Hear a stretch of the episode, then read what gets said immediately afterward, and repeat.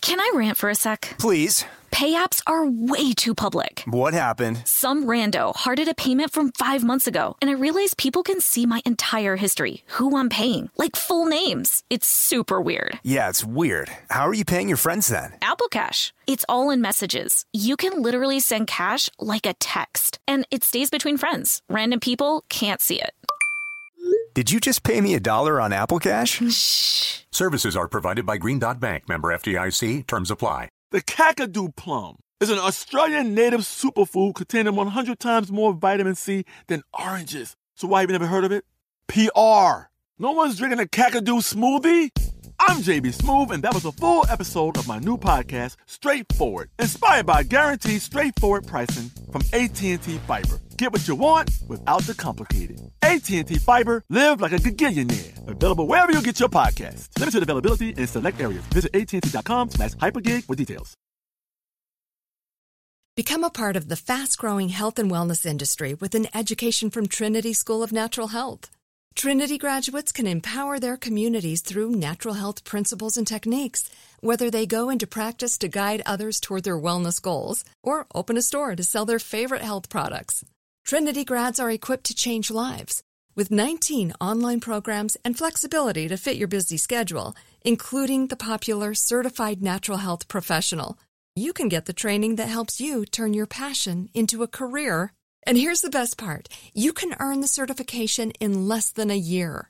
From herbology to naturopathy and health coaching, Trinity allows you to make a meaningful difference by helping others live healthier, happier lives. Don't wait any longer to pursue your passion for natural health. Enroll today at trinityschool.org. That's trinityschool.org. Ridiculous Crime is a production of iHeartRadio. Zarin, Elizabeth. Zarin, Elizabeth. what's up? How you doing, girl? Good, good. Listen, you know what's ridiculous? Oh my Oh. god, I'm so glad you asked. I've been Yes. waiting to tell you. Game of Thrones, Yeah, it's pretty ridiculous. right? Okay, you know the Night's Watch? You know nothing, Jon Snow? No, You do, you know the show, right? Okay, there's a I show know called of Game it. of Thrones, I've right? not, I've not seen it. You've never seen like, it? okay, I, you know, I joke. Yeah. I say I don't watch TV. You know, Uh-huh. I watch a hell of a lot of TV, Yes. but I've Uh-uh. actually, I don't watch. ga- I've You've never watched- seen Game of Thrones, not even a single minute. No, I've seen like a minute or here. Okay, or well, are you there. familiar that there are guys on the show who are wearing big, furry black jackets? Coats. Sure. You've seen them? Sure. They're called the Night's Watch. Okay. All right. Now, those big, dope black shag that they're wearing, it turns out that those were made from, I, they look like they're enormous bearskin rugs Yeah, or like, like some kind of like wo- Buffalo. or like something. wear yak. Yeah, exactly. Like saber tooth wear yak. Uh-huh. Anyway, so those are actually IKEA rugs. Get out of they, town. they were like shaggy white IKEA floor rugs that they then dyed black and then they like tailored into coats. So the next time you watch the Night's Watch, those are IKEA rugs. when they're That's back. very clever. Sorry to spoil that show, but it spoiled itself. Spoil it. Yeah. From what I've heard, yeah. No, that's very clever. Ain't that ridiculous? That is ridiculous. IKEA I rugs. love it. I love so that. I'm gonna be doing that. I'm getting all my clothing at IKEA floor shows. Okay, this sounds good. I'll drive you. Uh, do you know what else is ridiculous? No, that's why I'm here. Holding out on legs diamond. No.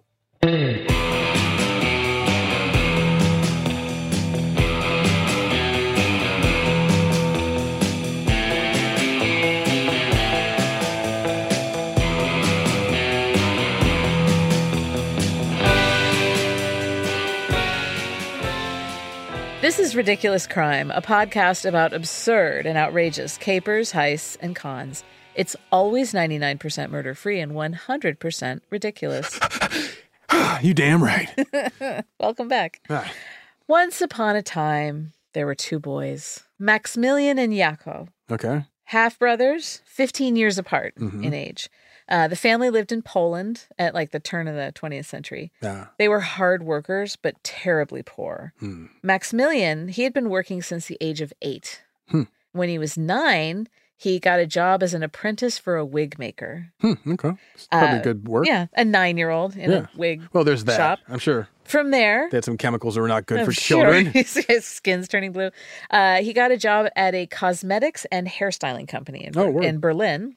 Okay. And then by the time he was 14, he was working at a wig maker and cosmetician in Moscow, Wow. dolling up the Imperial Russian Grand Opera. Wow. 14 years old. Whoa. Yeah, he's Well, a- forget the child labor laws. I'm impressed with his talents. And the time, the speed that he's, Yeah. yeah. So he served in the Imperial Army in Russia for a spell. Okay. And then he opened a shop and he sold handmade makeup, perfume, and wigs. Hmm. And good call. yeah, this is a nice thing. All of the theater folks loved and used Oh, I his bet. products. They were so into it. I And bet he's then- innovative too. Yeah, well, he was. And he was eventually chosen as the official cosmetics expert for the Russian royal family. Hmm. And as well as as the opera, What do you do for a living? I am the cosmetics expert for the royal family. yeah, that sounds good.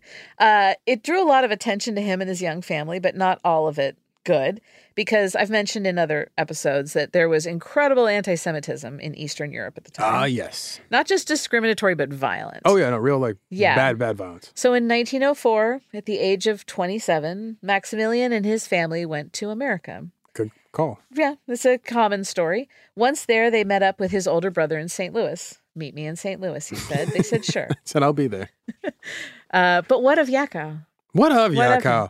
I've been wondering He- about old Yakow. He and the rest of the family met up with Maximilian two years later in 1906. Mhm. Yakov was 12. Is Yakow like Jacob? Jacob? Yeah. Okay.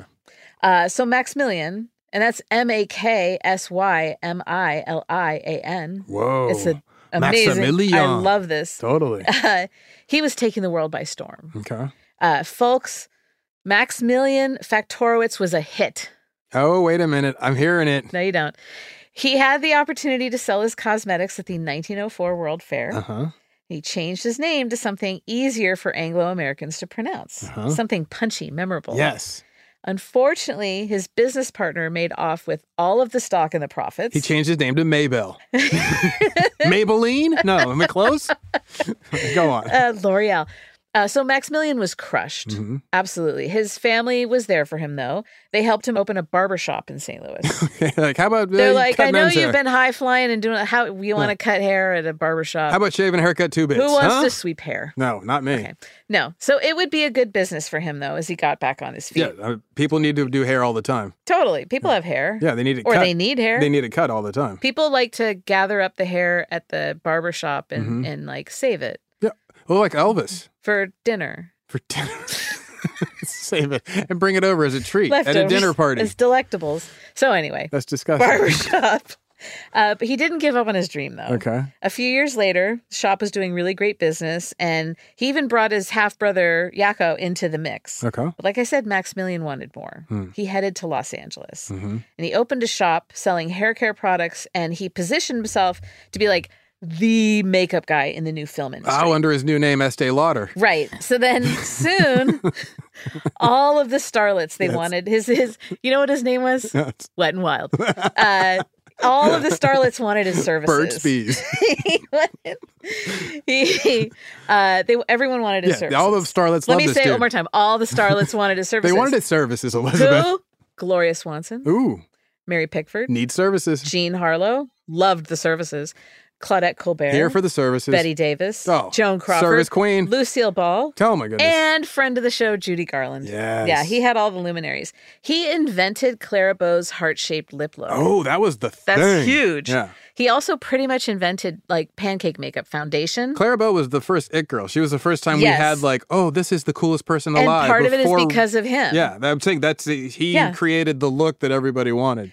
Under he did this all under a new name that he'd given himself and his What's this new name? his Elizabeth? eventual cosmetics empire. Yes. Max Factor. No. Max Factor. what? Get out of town. I was so certain it was I something else. know, Effect Horowitz. So while Max Factor Yes. Mm-hmm. was making the beauties in Hollywood even more beautiful, what of Young Wacko? What of Young We've T? asked that. We asked that all the time. He What founded of? Dior. no, He changed his name to Yves Saint Laurent. uh, no, he was still in St. Louis, still cutting hair. he's now known as Rudolph Valentino. yes, he changed his name too, though, Okay, and he kind of shortened it like Max did. Uh-huh. He became John Factor. John Proctor. He's got the John Factor. It's not as like the cool it as Max Factor. No, Max, Factor. That sings. well, that it sounds works. like you're in a spaceship. Yeah. We've hit Max Factor. Factor. No, John Factor. John Okay. Factor sounds like something that's Close. like, oh, he's the new host of the show I don't watch. John Factor. Well, because of this job that he had, cutting her, Uh-huh. yeah, uh, he would later earn a nickname that he hated I bet. Jake the Barber. that is not a good nickname. Everyone called him Jake the Barber. So John moved on from the family business and he got a job as a barber at the Uber Lux Morrison Hotel in Everyone Chicago. knows it's Jake the Snake, Brutus the Barber. I mean, Yeah, no, you, I you know. told how it goes. I know. mean, it they might just be only mixed one. it up. They mixed it up. Okay, but go on. So he's working You want at the- alliteration, people? He's working at the Morrison Hotel in Chicago. And just like Max over on the West Mhm. Coast, John catered to the rich and famous and sometimes the infamous. oh, he's the bad brother. He's the bad brother. yes. Thus, he's on this show. right. No, it's just a story of two guys cutting Yeah, hair. You like makeup? Just wholesome and hair hair. cuttings. And- You know what the crime was? A crime of fashion. Okay, so cutting hair wasn't enough. Yes. Uh, he had a little bit of the con man in him. No, I He think couldn't something a, resist a it. lot. Yeah, couldn't resist it. 1919, he's indicted on a federal warrant for stock fraud. Ooh. Yeah, so he did a big jump. In 1919, yeah, that's like 10 years before everyone else was getting busted on Exactly, stock fraud. exactly. So he agreed to give back all the money that he collected on phony stocks, and Mhm. the case was dismissed. Okay. So remember Addison and Wilson Meisner uh, Yeah. and the Florida land boom in the Uh-huh. 20s? Uh, We talked about them. Yeah. I'm going to take you right back there. Please. Uh, who would show up but John Factor? John Factor. He told- too. He too got into the land swindles down there. Of course. So he's right next to him. Addison great Meisner. magnet for con artists and and, and sham people. Oh, it's ripe for the picking. Addison Meisner, he went bankrupt. Mm-hmm. Wilson just got all the way out of town. Okay. Factor wasn't so lucky. He was indicted for land fraud. Oh, he got caught on the swamp got deal. caught. And he likely he was likely selling plots that didn't even exist. Oh, he wasn't even selling bad swamp. yeah, he wasn't land? like, "Oh, you can build on this swamp." He's like, There's "Yeah." no land there. Yeah, go to this address. They're like that. There's that no- number's not on the street. in the And water. then he's It's like, just- "Whoosh." yeah. Out in Biscayne Bay. so uh, he collected even more indictments over the next few years, Mm-hmm. uh, this time for larceny, mail fraud. He had a lot of irons in the fire, Sounds like. um, but he didn't seem to be too good at keeping them hot because he keeps getting indicted. So then uh, he got into the gold mine stock scam game. Hmm. Remember the diamond hoax I once told you yeah, about? totally. The the field was littered with gems. Yeah, refer to your notes. Uh-huh. Uh, the government didn't catch him on this one, but it was like similar. Um, and he became a very wealthy man from it. Oh, really? Yeah, selling it all these worked. fake mine things. Okay. Yeah. And then he goes back to Chicago. So he's got all this money. He buys a 14 room apartment on the Gold Coast. Smart. Yeah, Swank. Uh, Hillary Swank was there. Um, he was a long way from sweeping up hair in St. Louis. Very far. Yeah. Or worrying about his safety in Poland. That's oh, a long yeah, way. Good you know? point. Safety, it's a going concern, especially in 1923 and especially in the circles in which John Factor ran. Hmm. Is he um, kind of getting mobbed up at this point? Well, yeah. Is he in the Capone gang almost? Or kind adjacent? Mm-hmm. of kind of yeah he is he, he gets there um so he had an idea he you know he had done the stock scams before kind of screwed up got indicted he has another idea he's like how about this time we'll do it in europe Oh, good call. Yeah, they just- don't. They even have police over they don't there. know I they don't know. how to read they don't know how to write Yeah, I mean, you come know. on. The old world. Ha Uh, ha. so um he had it all worked out and he was sure that he could make a ton of money on this okay. uh he needed an investor though Always. You always got, Someone you need with- a money man. he needs someone with money and no morals ah, I'm always looking for that myself. he knew just the guy Did he? your guy Yes. In late 1923, Uh-huh. he made his move. He went to none other than your guy, Arnold the Brain Rothstein. I was gonna guess this. I didn't want to ruin the timing of your, what you had to say, but I was like, is, am I who, in It's the 1923? who's brain. gonna, who's gonna be the investor? It's got to be the brain. The brain, the yes. brain. So, as you've mentioned, this is the criminal mastermind from New York who rigged the 1919 World At this Series. point, he, yeah, he's four years off of his greatest like poll. yeah, yeah. Factor asks him for fifty thousand dollars Okay. Mm-hmm. as an initial cash investment for what he explained was a foolproof stock scam, Okay. and Rothstein heard him out and Yeah, bought as in. he would. He's like, okay, this sounds Oh, he good. believed in it. Yeah. So early 1924, Factor heads to London. Mm-hmm. Once there, he starts selling these like worthless penny stocks to chumps. Okay. And he promised these fools 7 to 12% return on their investments. Wow. And most places, you know, pay out 1 to 2%. Yeah, that's gonna beat your five year Lipper average. Exactly. Exactly. Uh, and the Motor Trend Car of the Year award. uh, so Factor, he paid people out at first. Yes. Uh, it was like any good Ponzi scheme. Of course. And the happy You gotta have some clients- early winners. Mm-hmm. Yeah, they start telling their friends. They're like, "Get a load of Madoff Look at the watch over I here. just bought. This is Yeah. amazing." So Factor, he starts working Mm-hmm. this. He pulls in 1.5 million dollars In that money. in that money. Wow. And then that was his cue to pull up stakes. Yeah, I He's, bet. I am out of here. He leaves town. He was sure that he wouldn't be arrested though, because his clients were super rich, Uh-huh. and some of them were even in the royal family. Oh, So they didn't want to make their idiocy public. It'd be oh too yeah, that is embarrassing. the thing. Yeah, so he's right that no one went to the cops. We come across this often with the very, very wealthy. Yeah, They're like, oh, the- other people will know I'm a mark. Uh, I'm a mark. It'll be embarrassing. I'll just write it off Yeah. and we'll act like nothing happened. so I lost pocket change. and th- no one went to the cops. Wow. He got away with it. So he heads back to the States and he cuts Rothstein in. We've got to start fleecing the ultra wealthy, We Elizabeth. really I do. mean, like, what is this whole telling stories thing? I We don't should- We should know. take the skills we've learned from this show. It'll make me more than the lotto tickets I buy. Okay, go Um, on. So Sorry. anyway, uh, he cuts Rothstein in. okay, smart. He's like, here's your share. The brain, very happy. That was easy Uh, money. you got to pay off the brain. Yeah. So the brain is so happy that he funds another round Wow. of phony stocks in London. That's rare. He Yeah. doesn't usually like to No, because he just you're gets increasing it- your risk every time. Exactly. So Factor headed over. He set up shop in this very expensive, very impressive joint on Grosvenor Square. Okay. And he started Very a legit. Oh yeah, it's a fancy office. He Mhm. starts a stock brokerage firm called Tyler Wilson and Company. Sounds completely legit. Totally.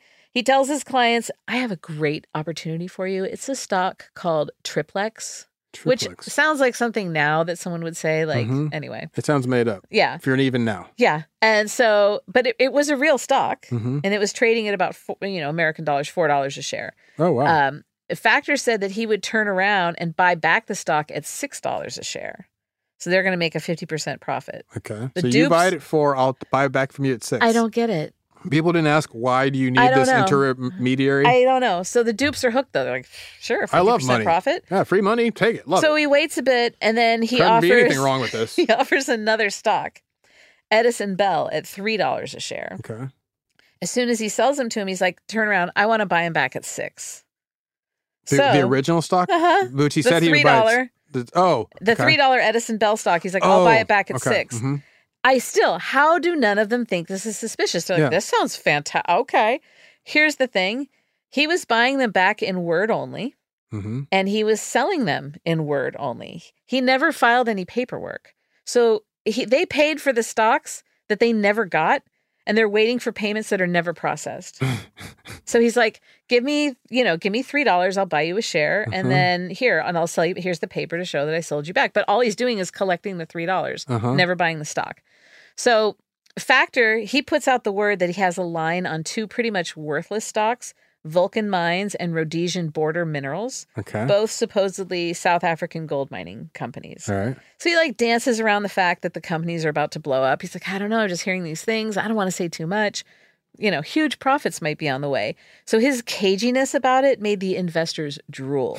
they wanted in on it. And the stocks were going to like nothing, like 20 pence. They're Okay. nothing stocks. So the investors come pouring in. Everyone is desperate to get a piece of this. And they're thrilled when they get paid out at 250 a share. Uh, $2.50 a share, but they get paid in land. What do you mean? Well, they're getting deeds to plots of supposed land on Like another in continent. Africa? Yeah. Okay. Yeah. So and they're they can't- stoked. yeah. They're like, "Oh, look at me. I've got 3 acres in in Africa. What country?" I'm a I don't know, landlord in Africa. Africa. Yeah. Meanwhile, back at home, there was trouble for Rothstein. the most serious kind of trouble. Oh. He was murdered. Oh, So yeah. like that's what that 0.5%. That's rough. yeah. So That'll make a bad day for you. that's a very that's a big trouble right there. so he gets killed over debts that he owed from a 3-day high-stakes poker game. oh, right. He owed three hundred twenty thousand dollars, Yes. which is almost six million yeah, today. that's um, but fair he amount. wouldn't pay it because he said the game was fixed. it was rigged. Yeah. yeah, so he was shot at Park Central Hotel, died two days later in the hospital. As he's laying there dying, Rothstein refuses to identify his killer. And when the cops asked, he would only say, "You stick to your trade, I'll stick to mine." Yes. Won't won't say a thing. I'm sorry, but that's ball. yeah, so that's my 0.5 percent here. Okay. Mm-hmm. So one of Rothstein's right hand men was a guy named Jack Legs Diamond. Oh, yes. Legs Diamond. Uh, when I was growing up, if my brother and I would be like dancing around, my Mm-hmm. grandma would always say like, "Oh, look at you, Legs Diamond." and I always thought Legs Diamond was a dancer, Yeah, and then I new. found out. Anyway, so Legs Diamond, he had a lot to gain Yeah. Mm-hmm. uh, in the passing of of Rothstein. It was hinted that like he might have been involved in in this. You also have to wonder how does a man get the nickname Legs like, at that time as a mobster? You know, like He's probably super tall. Like, yeah, I know, but, but, but Legs. you know, everyone's like, I can't help but look at your sticks. Exactly. It's like gams. Anyway, Got some hot gams. Uh, yeah, so, yeah, it- there's, there's I would suspect that the, he may have known about he it had before so it much occurred. to gain. Yeah. So either way, Legs figured that he was picking up a lot of Rothstein's revenue Mm-hmm. streams. You know, Rothstein's gone. Here, I'll take him. You Yeah. know, uh, one of those was Factors. Same Lon- same game, new name. Right. He's got Factor's London stock scam. Yeah. So who's going to take that? Factor, though, thought that since Rothstein was now dead, the whole operation was his. Oh. Because, you know, like the rest of Rothstein's crew really wasn't involved. yeah, and they Oh, It was weren't up to just- snuff. yeah. Uh, so uh, Legs reaches out to Factor hmm and he tells him to pay up. He's like, look, I'm the new man on this I- account. look, yeah, I'm the big boss now. You pay me. Uh, Factor, You're working for Legs Diamond, see? But Factor is like, call me. Factor doesn't answer. Ah. Hey, call me. Doesn't doesn't call him. So Legs sets sail to England on a luxury liner to talk to Factor face to face. Factor won't meet with him. what? Yeah, won't meet with Legs Diamond. No. Instead, he closes up shop and runs off with eight million dollars. Whoo, Yeah. buddy, eight million back then. Uh huh. Eight million back Oh. then. When we come back, I'll I hope tell he ran you. to Russia. I'll tell you how that goes for Jake. the Yeah, I Plumber. bet it didn't go well.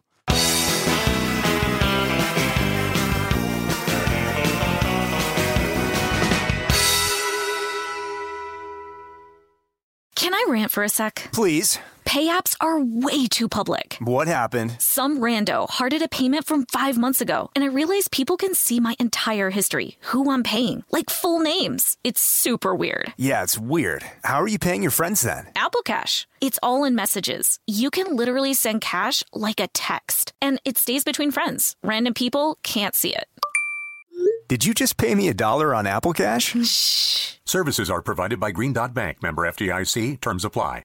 As you know, the world can be a dangerous and unpredictable place. With every crime I've studied, I've learned one thing your best line of defense is your vigilance and preparation. You don't want to worry, you just want peace of mind. That's why I recommend Simply Safe Home Security. For every ridiculous robbery and theft we talk about, it's pretty obvious the crimes could be avoided with a solid security system. A good home security system keeps people prepared and aware. Simply Safe is that system. It was named Best Home Security Systems 2024 by US News and World Report. And it doesn't just protect your home from crime, it also alerts you to fire, floods, and other emergencies. They offer sensors and cameras backed by 24 7 professional monitoring for less than a dollar a day. There are no contracts, and there's a 60 day money back guarantee. Get 20% off any new Simply Safe system when you sign up for Fast Protect monitoring. Just visit simplysafe.com slash ridiculous crime. That's simplysafe.com slash ridiculous crime. There's no safe like Simply Safe. Become a part of the fast growing health and wellness industry with an education from Trinity School of Natural Health. Trinity graduates can empower their communities through natural health principles and techniques, whether they go into practice to guide others toward their wellness goals or open a store to sell their favorite health products. Trinity grads are equipped to change lives. With 19 online programs and flexibility to fit your busy schedule, including the popular Certified Natural Health Professional, you can get the training that helps you turn your passion into a career. And here's the best part you can earn the certification in less than a year. From herbology to naturopathy and health coaching, Trinity allows you to make a meaningful difference by helping others live healthier, happier lives. Don't wait any longer to pursue your passion for natural health. Enroll today at trinityschool.org. That's trinityschool.org.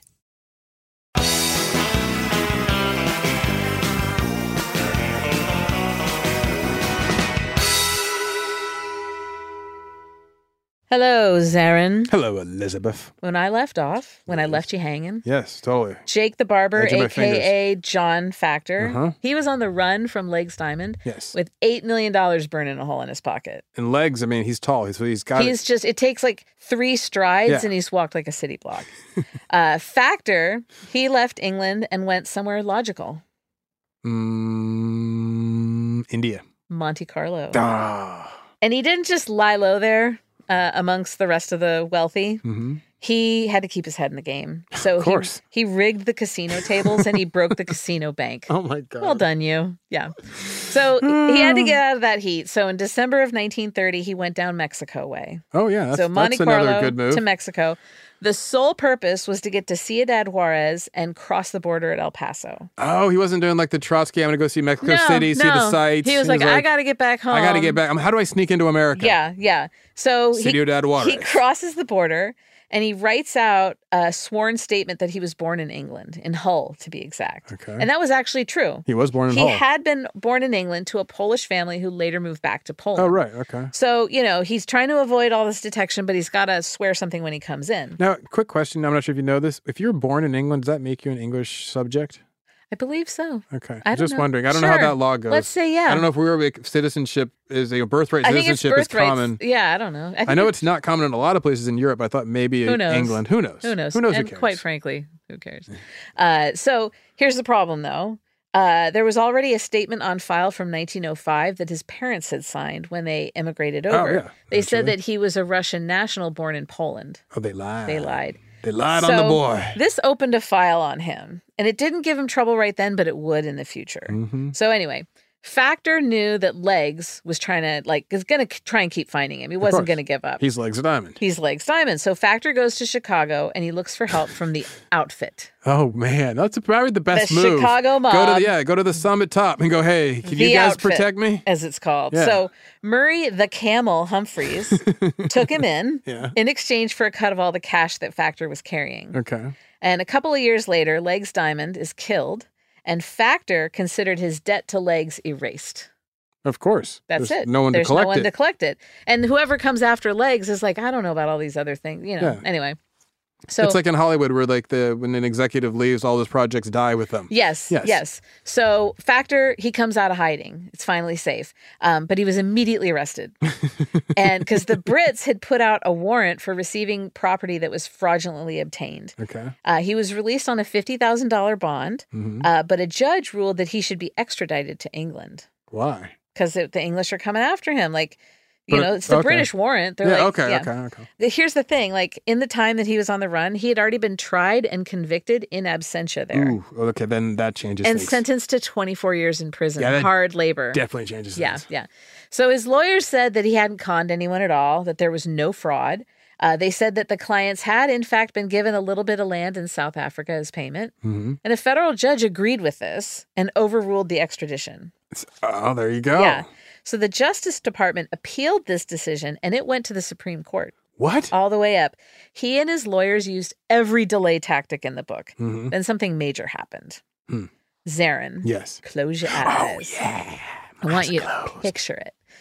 It's midday on April 18th, 1933, and you're a student at Northwestern University in Chicago. Yeah. You've made lots of pals and you love your studies. Love this place. Books and paper and pencils and all that. You're standing outside the arch at the corner of Sheridan Road and Chicago Avenue. The wind is whipping, so you pull your scarf tighter around your neck and face.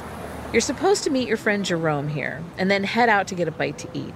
Cars rumble past, and you adjust the strap on your book bag. You wish you'd worn a thicker sweater. Two students laugh and chat as they walk by, otherwise, the sidewalks are empty. You keep your eyes open for Jerome and his small round glasses. You spot him coming down the path from University Hall, a sweet grin on his face.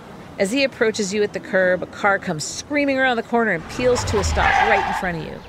Two thugs right out of the comics burst out of the back seat and grab Jerome on either side. His books fall to the ground. They shove a rag in his mouth and shuffle him toward the car. The driver stares at you and shakes his head. You weakly call out, You shouldn't do that. Do you know who his pop is? The car races off and toots its horn. You're left alone on the sidewalk, wondering if you should call the police or John Factor, Jerome's dad. Oh snap! Jerome Factor has just been kidnapped.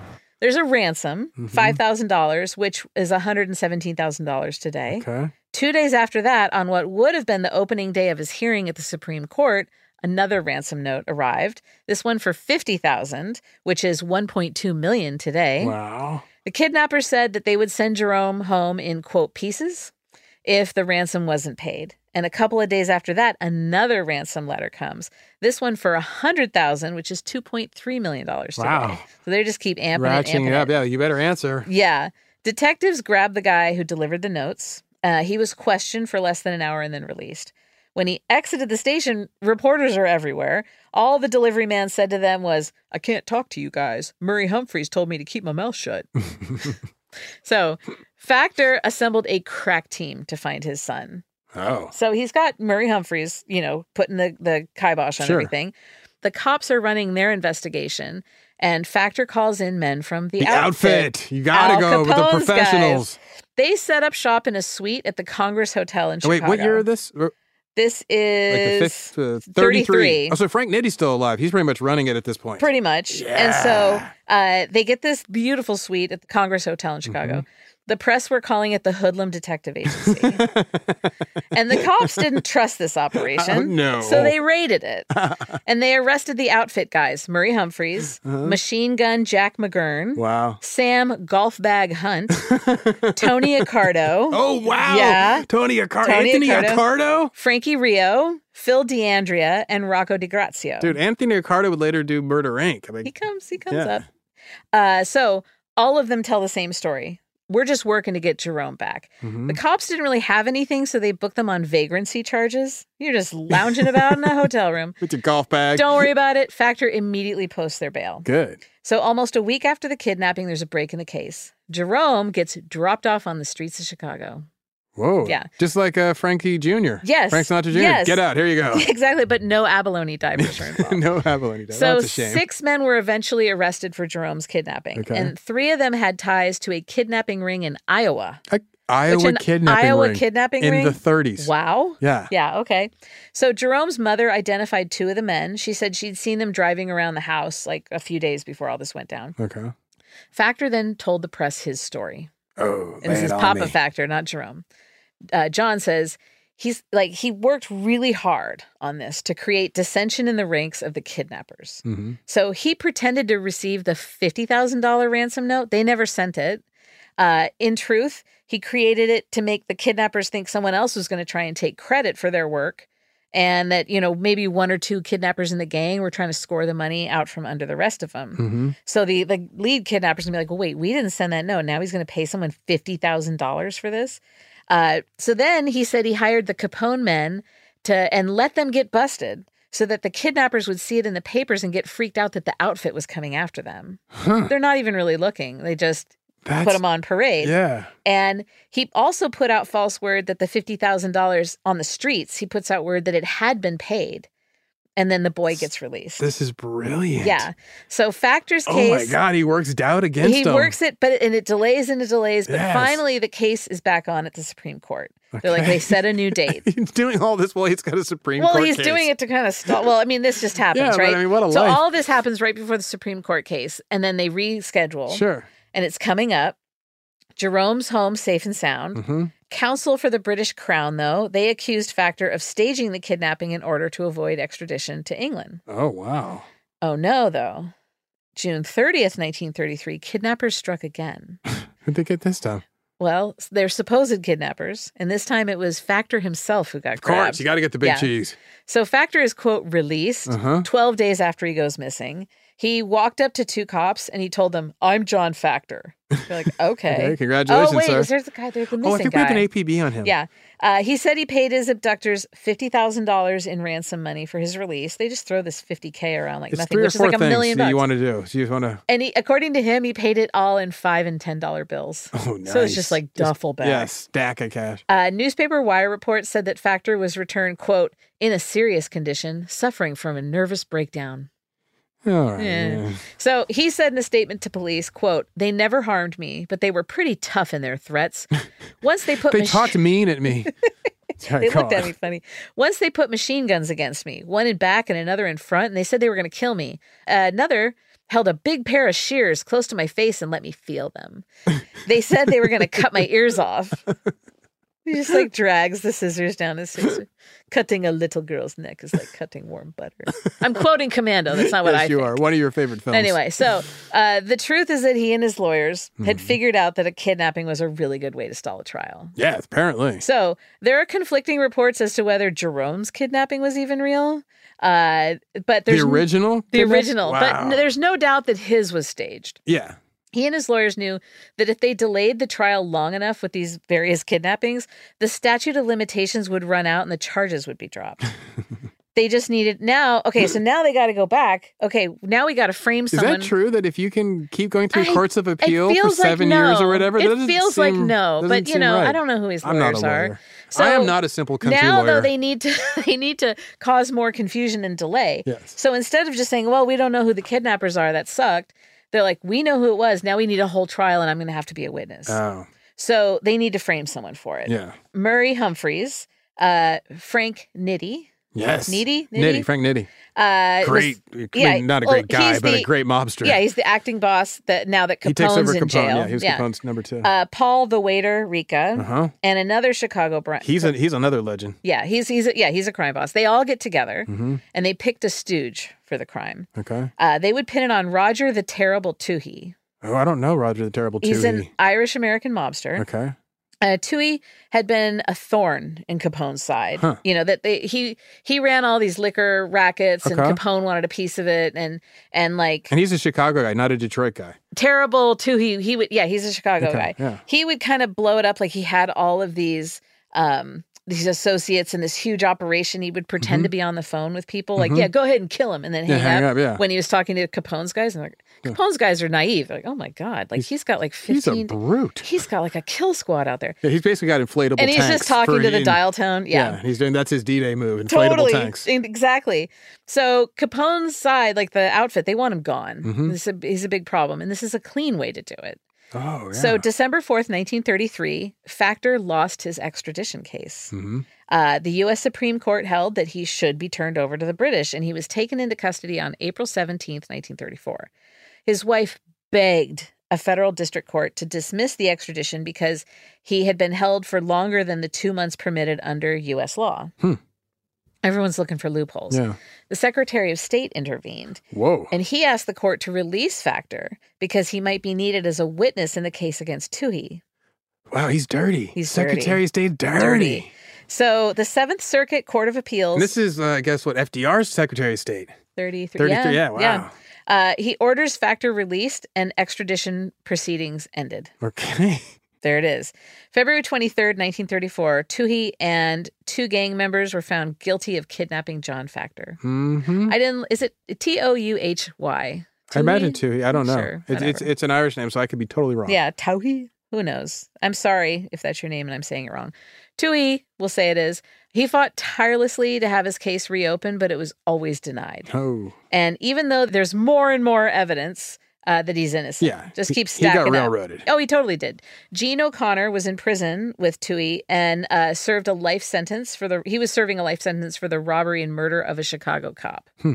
Uh, his, he thought that his only option was to make a break for it, Mm-hmm. to escape, and he convinces Tui um, that his fate is the same. Like, The you you got to only go way, out with me. Only way you're going to get out of it, you got we got to make a run for it. Huh. So Toohey later said, I stayed awake until dawn in my cell thinking. I was without hope. I was buried alive in prison and I would die there. I couldn't see a light ahead anywhere. Nothing but darkness, loneliness, desperation. The world had forgotten me after eight years. I was a nothing. Well, there was only one way I could focus public attention on my misery. I could escape. I would be caught, of course, but the break would show my terrible situation. What cockeyed thinking that was. My mental attitude was a mess, I later came to realize. I'd say so, bro. Yeah, I think so. He gets caught after a month on the run, Mm-hmm. and the stunt earned him an additional 199 years on his sentence. Oh God. Yeah, that backfired. But in 1959, he writes a book about his false imprisonment. Of course, you called- know how it goes. You're in Gotta write a prison. That's book. where the literary agents it's are. called, called Apparently. The Stolen Years. okay. Uh, and later that year, he's exonerated and released from prison. What for the book? It's just so It good. kinda, They're like, oh, shines we've a kinda light hooked on it, you out yeah. there. You got a book tour to do, bro. So, what was Factor up to while, you know, Jimmy Bookmaker over here was writing books in prison? Playing golf with Frank Nitty. No, hang out, hang out during these ads, and I'll Okay. tell you when we get back. Nice.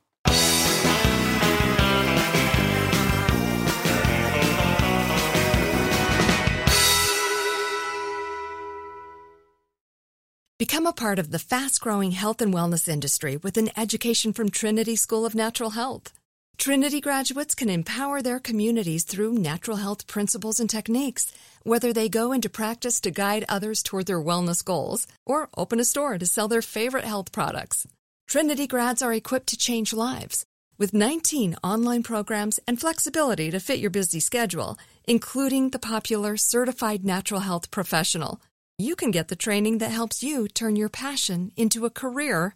And here's the best part you can earn the certification in less than a year. From herbology to naturopathy and health coaching, Trinity allows you to make a meaningful difference by helping others live healthier, happier lives. Don't wait any longer to pursue your passion for natural health. Enroll today at trinityschool.org. That's trinityschool.org. From BBC Radio 4, Britain's biggest paranormal podcast is going on a road trip. I thought in that moment, oh my God, we've summoned something from this board. This is Uncanny USA. He says, Somebody's in the house, and I screamed. Listen to Uncanny USA wherever you get your BBC podcasts, if you dare.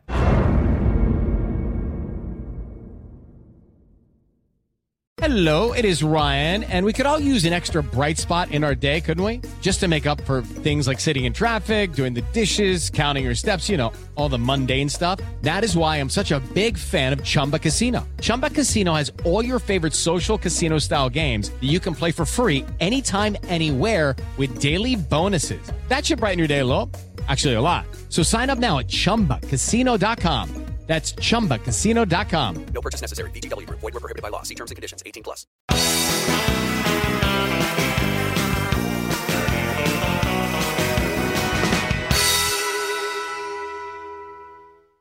Zarin. Yes, Elizabeth. Did you finish your test? Uh, no, you beat me. You win again. You could, you're the first one to we be done do, with your we test. do these fun like spelling quizzes. yeah, during the and break, and you won math again. problems. Yes. Yeah. Anyway, Roger Toohey. He's doing time for a crime he didn't commit. hmm John Factor, free from his extradition, out on the town. Never one to stray far from his criminal roots, he got involved in a large scale effort later known as the Million Dollar Whiskey Warehouse Receipt Scam. Ooh, that sounds That's a promising. mouthful. Uh, yeah, Factor, he he's uh, started this Delaware corporation called Dude, who hasn't started a Delaware corporation? Who among us? It's called United Bottling and Distributing. I'm not even lying. I have started a Delaware Have you? corporation. Okay, yes. good for you. I'm in on the scam, Elizabeth. Got whiskey receipts? Go so on. Mm-hmm. United Bottling and Distributing. Uh, whiskey. Do you know what whiskey warehouse receipts are? uh, no, go. Please explain it. I shall tell you. Whiskey warehouse receipts are a way to finance the liquor as it ages. Hmm. So it's basically a marker stating that you have a product that will be worth something in X number of years. Mhm. Uh, he convinced John Factor convinced owners of whiskey warehouse receipts to exchange them for bottling contracts where United Bottling would hold the whiskey until it was properly aged, get it bottled and distributed, and then send the profits minus a service fee, of course, back to them. hmm So the thing is, there's no bottling plant and there's no distribution. I was guessing that. It was all on paper. Yes. And as soon as they got the receipts, they would turn around and sell them.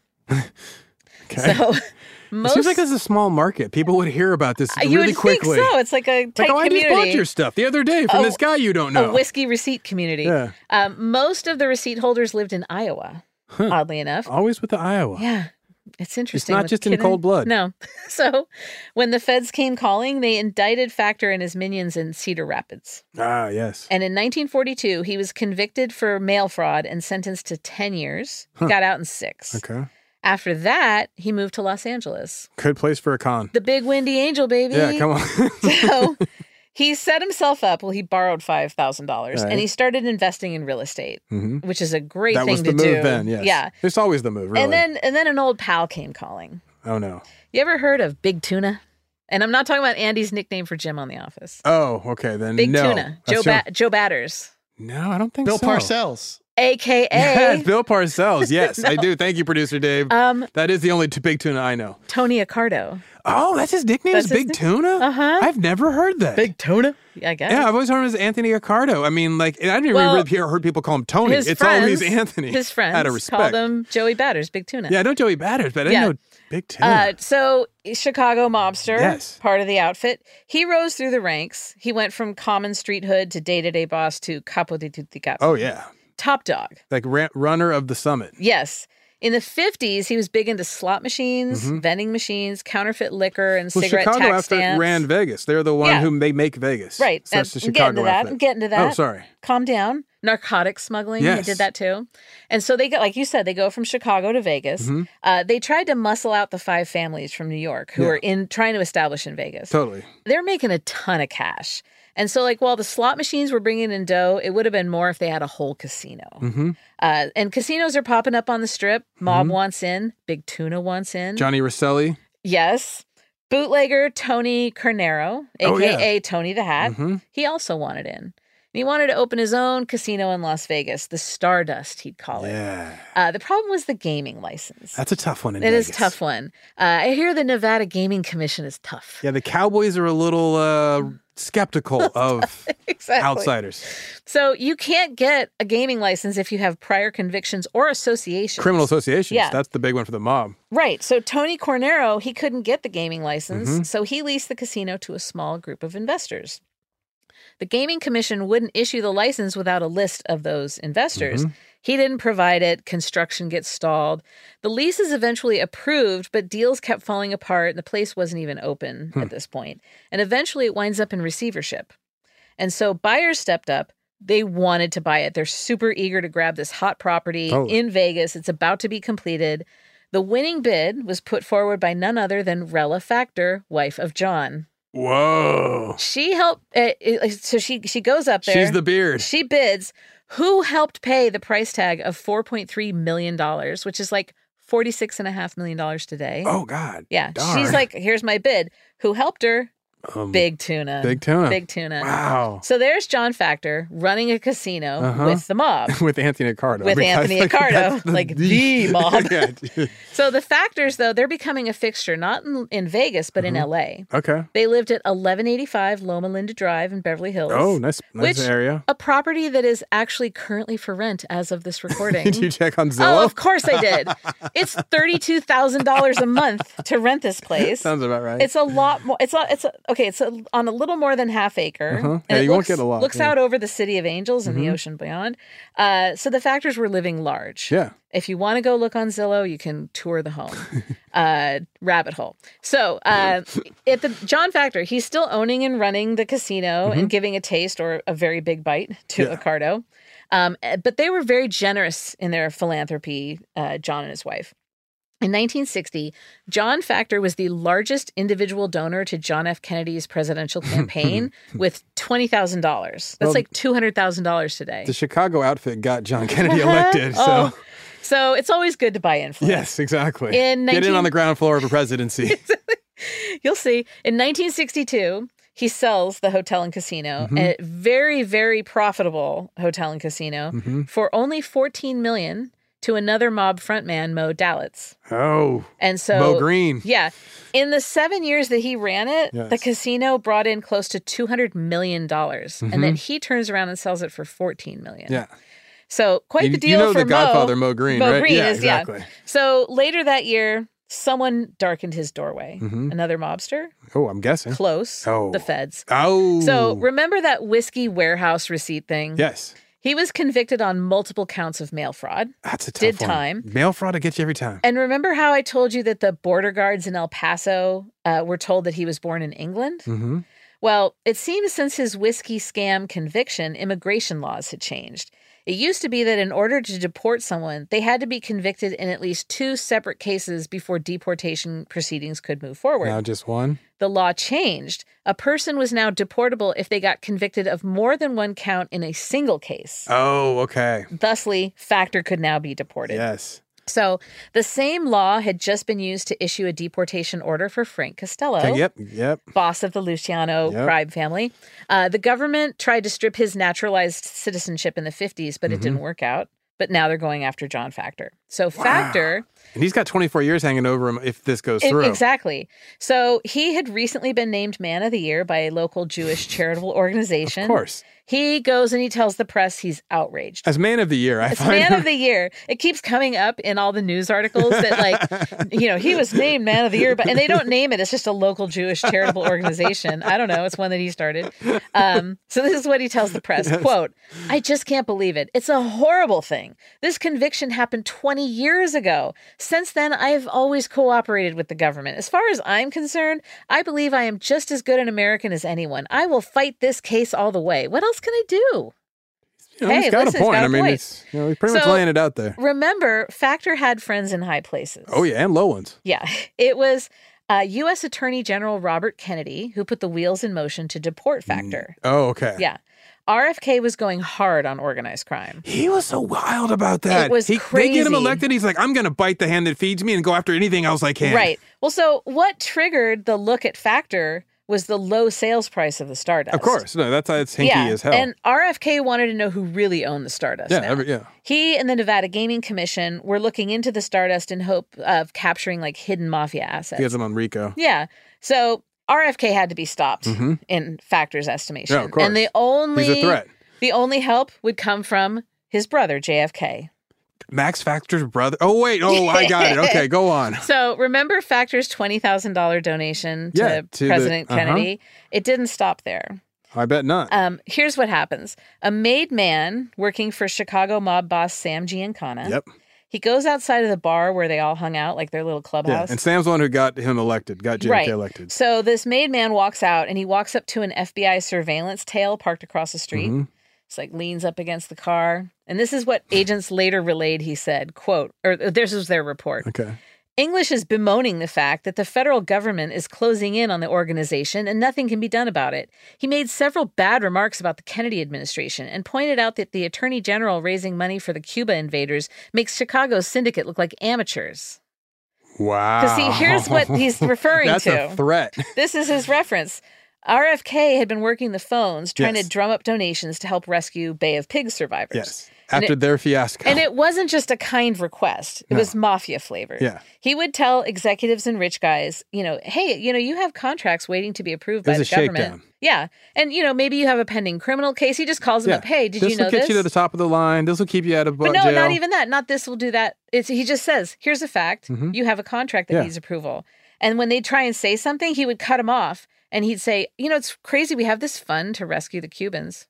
So he's never telling them if oh yeah. you do this. Yeah. I mean, you can't say the tit for tat, but you say one, Yeah. then you say the other. and That's the only things you say. and then he'd hang up. Yeah. That was it. So total shakedown. Factor knew about this Mhm. and he knew that would be leverage. So he donated $25,000 to this fund To the dirty for fund. Bay of Pigs. Yeah. And when asked by the press about it, he said, it's just because it's a cause I believe in. I'm a good American. I'm a good American. What can I do? Christmas Day 1962. Uh huh. John Factor The law's is, always busy on Christmas Day. it's always busy. Well, especially here. He gets pardoned by President Kennedy. oh, there you go. And The this- Christmas Day pardon. This completely wiped his record, put an immediate stop to the deportation order. mm-hmm. Uh, Factor said of the pardon, quote, I'm very surprised and grateful. I hope I have earned it. It's a wonderful Christmas present, and I believe justice has been done. JFK said, now leave Bobby alone. And what's weird is that it's like, you know, it pro- anyway, I'll get to this part. So Okay. not everyone is so happy. Uh-huh. GOP National Chairman William Miller says, quote, I think it is incumbent on the administration to assure the American people in no uncertain terms that the presidential pardon granted John Factor is in no way connected with the fact that he and his wife were substantial contributors to the cause of the Democratic Party. Our system of justice would be in great jeopardy if the day comes when persons of wealth can obtain leniency in such a manner. Too many words, bro. Oh, I'm like, dude, are you new here? You this is just- how it works. And you got to say it faster than that. Like- Like, even in the 60s, you got to say it It's faster like, than that. Of course, if you have money, you get out of things. Yeah, like exactly. that's that's what happens. Anyway, um, I so suspect this is an excessive use of dirty money. Like, say something like that. I don't know. It, I, it wasn't my use of dirty money. It was someone else's. Use. exactly. This is not how we use dirty money in this town. What's crazy though is that um, RFK Uh-huh. had actually changed the protocol for pardons right before this all happened. how so? Well, okay, it used to be that the request went to the Department of Justice Mhm. and then it went to the president, Mhm. and he swapped it. I don't know why. So requests had to go right to the top and then be sent to the DOJ to execute them. Oh, okay. So they just finalized So- the paperwork? Yeah. And so the thing is, though, is that most usually like these would come in in a group of Mhm. pardons. and factors ca- it was like a solo Yeah. submission it was the only one so i mean Mhm. it's pretty anyway um, so the threat of deportation has gone away and so did the investigation into the stardust slate equals clean Nice. he never walked away from criminal life completely. What? At one point, he tried to bail out Jimmy Hoffa from financial troubles Wow. Oh, related to Florida real estate. Really taking the wrong side on that one. Yeah. He had another shady stock deal, this time with Murray Humphreys, his old mob pal. Uh-huh. But for the most part, he spent his sunset years as a philanthropist. Like Uh, a legit philanthropist? Legit. Oh, okay. And then when you look at newspaper articles, like they'll reference, they always reference the kidnapping. Mhm. And then there are like veiled references to the shadiness. And then Mhm. sometimes they'll talk about mob connections, but very rarely in these Yeah. newspaper articles Okay. uh, at the time. And Yeah. Hmm. they just say he's a developer, he's a businessman.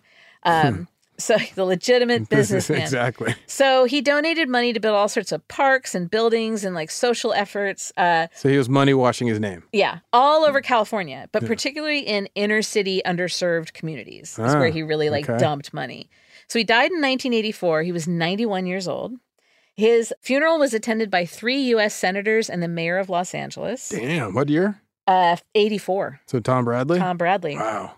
And he's alongside hundreds of people who he'd helped through charitable donations Okay. over the years. Not bad for a poor kid from Poland. Seriously. And to be the lesser factor. I mean, he's not Max He's- Factor. exactly. And Well- he's still killing it. And a lot of accounts said that he died from a long undisclosed illness, but like he was 91, that illness was life. it finally got him, you know. I imagine it's like prostate cancer or something like that. Probably one of those something like that. long, Well, slow anyway, ones. so he, uh, yeah, he's a long way from Poland. Dang. Yeah. I loved all the Amazing. mob of it all. What is your ridiculous takeaway? That I did not know Anthony Ricardo's nickname was Big Tuna. like, I mean, the, the- wow, Burnett, I'm really falling down on the game. I mean, I hope my father didn't hear this one. oh, man. No, that was great. Uh, I love that. I did not know that Max Factor's brother was a mobster and that he was so connected to so many Yeah. mobsters that I did love and have learned about throughout my childhood. I mean, I've heard all these stories of these guys, never really heard about the lesser factor. Well, I think something that I love, thank you for asking, Oh, is that oops. Uh, the fact that um hi- here his nickname is Jake the Barber. totally. And he never kills anybody. No, or- yeah. He's not violent. No. Like Doesn't even bring blades into his Yeah. stuff. So you think, like, oh, no, he this could- briefly worked as a barber. Jake the Barber and he's just like, No, literally I cut her. Yeah, so, he's, yeah he's that's lucky what he I didn't liked. work as like a garbage man or like a fishmonger. I mean, that could have stuck with him. He can Jake the fishmonger. That would have sucked. That would suck. That's it. That's all I got. That's a good one. Thank Thank you. you. Blank Arrow. Uh, you can find us online at ridiculouscrime.com. There's merch there, or so I've I'm heard. starting the Frank Nitty fan club there. Yeah, they're like fan club packages. shouldn't say that. These are not I good know, people. right? They're horrible. uh, maybe some like platform boots. There We you should go. sell platform boots. I like that. Yeah. Uh, we're at Ridiculous Crime on Twitter, Instagram, How about threads. hip waders? Yeah, hip waders yeah, are like good. walking into like deep water. Panama hats. Yes. Yeah. Toe rings. Ooh, Okay. I like where your head's at. Uh, we have an email address. Also, you can leave a talk back on the iHeart app. So do that. That's it. Bye bye. Ridiculous Crime is hosted by Elizabeth Dutton and Zarin Burnett. Produced and edited by Dave, the candlestick maker, Kustin. Research is by Marissa, the beanbag Brown, and Andrea, the dustpan, Song Charpentier. The theme song is by Thomas, the salad spinner, Lee, and Travis, the bilge pump, Dutton. Executive producers are Ben, the flat tire, Bolin, and Noel, the toilet duck, Brown.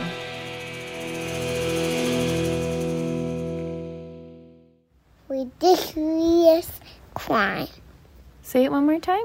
Ridiculous crime. Ridiculous Crime is a production of iHeartRadio. For more podcasts from iHeartRadio, visit the iHeartRadio app, Apple Podcasts, or wherever you listen to your favorite shows. Become a part of the fast growing health and wellness industry with an education from Trinity School of Natural Health. Trinity graduates can empower their communities through natural health principles and techniques, whether they go into practice to guide others toward their wellness goals or open a store to sell their favorite health products. Trinity grads are equipped to change lives. With 19 online programs and flexibility to fit your busy schedule, including the popular Certified Natural Health Professional, you can get the training that helps you turn your passion into a career. And here's the best part you can earn the certification in less than a year. From herbology to naturopathy and health coaching, Trinity allows you to make a meaningful difference by helping others live healthier, happier lives. Don't wait any longer to pursue your passion for natural health. Enroll today at trinityschool.org. That's trinityschool.org. From BBC Radio 4, Britain's biggest paranormal podcast is going on a road trip. I thought in that moment, oh my God, we've summoned something from this board. This is Uncanny USA. He says, Somebody's in the house. And I screamed. Listen to Uncanny USA wherever you get your BBC podcasts, if you dare.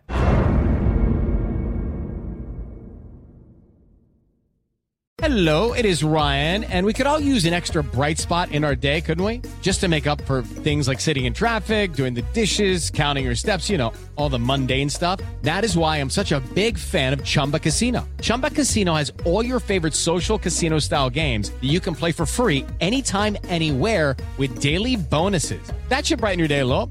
Actually, a lot. So sign up now at chumbacasino.com. That's ChumbaCasino.com. No purchase necessary. BGW. Void were prohibited by law. See terms and conditions. 18 plus.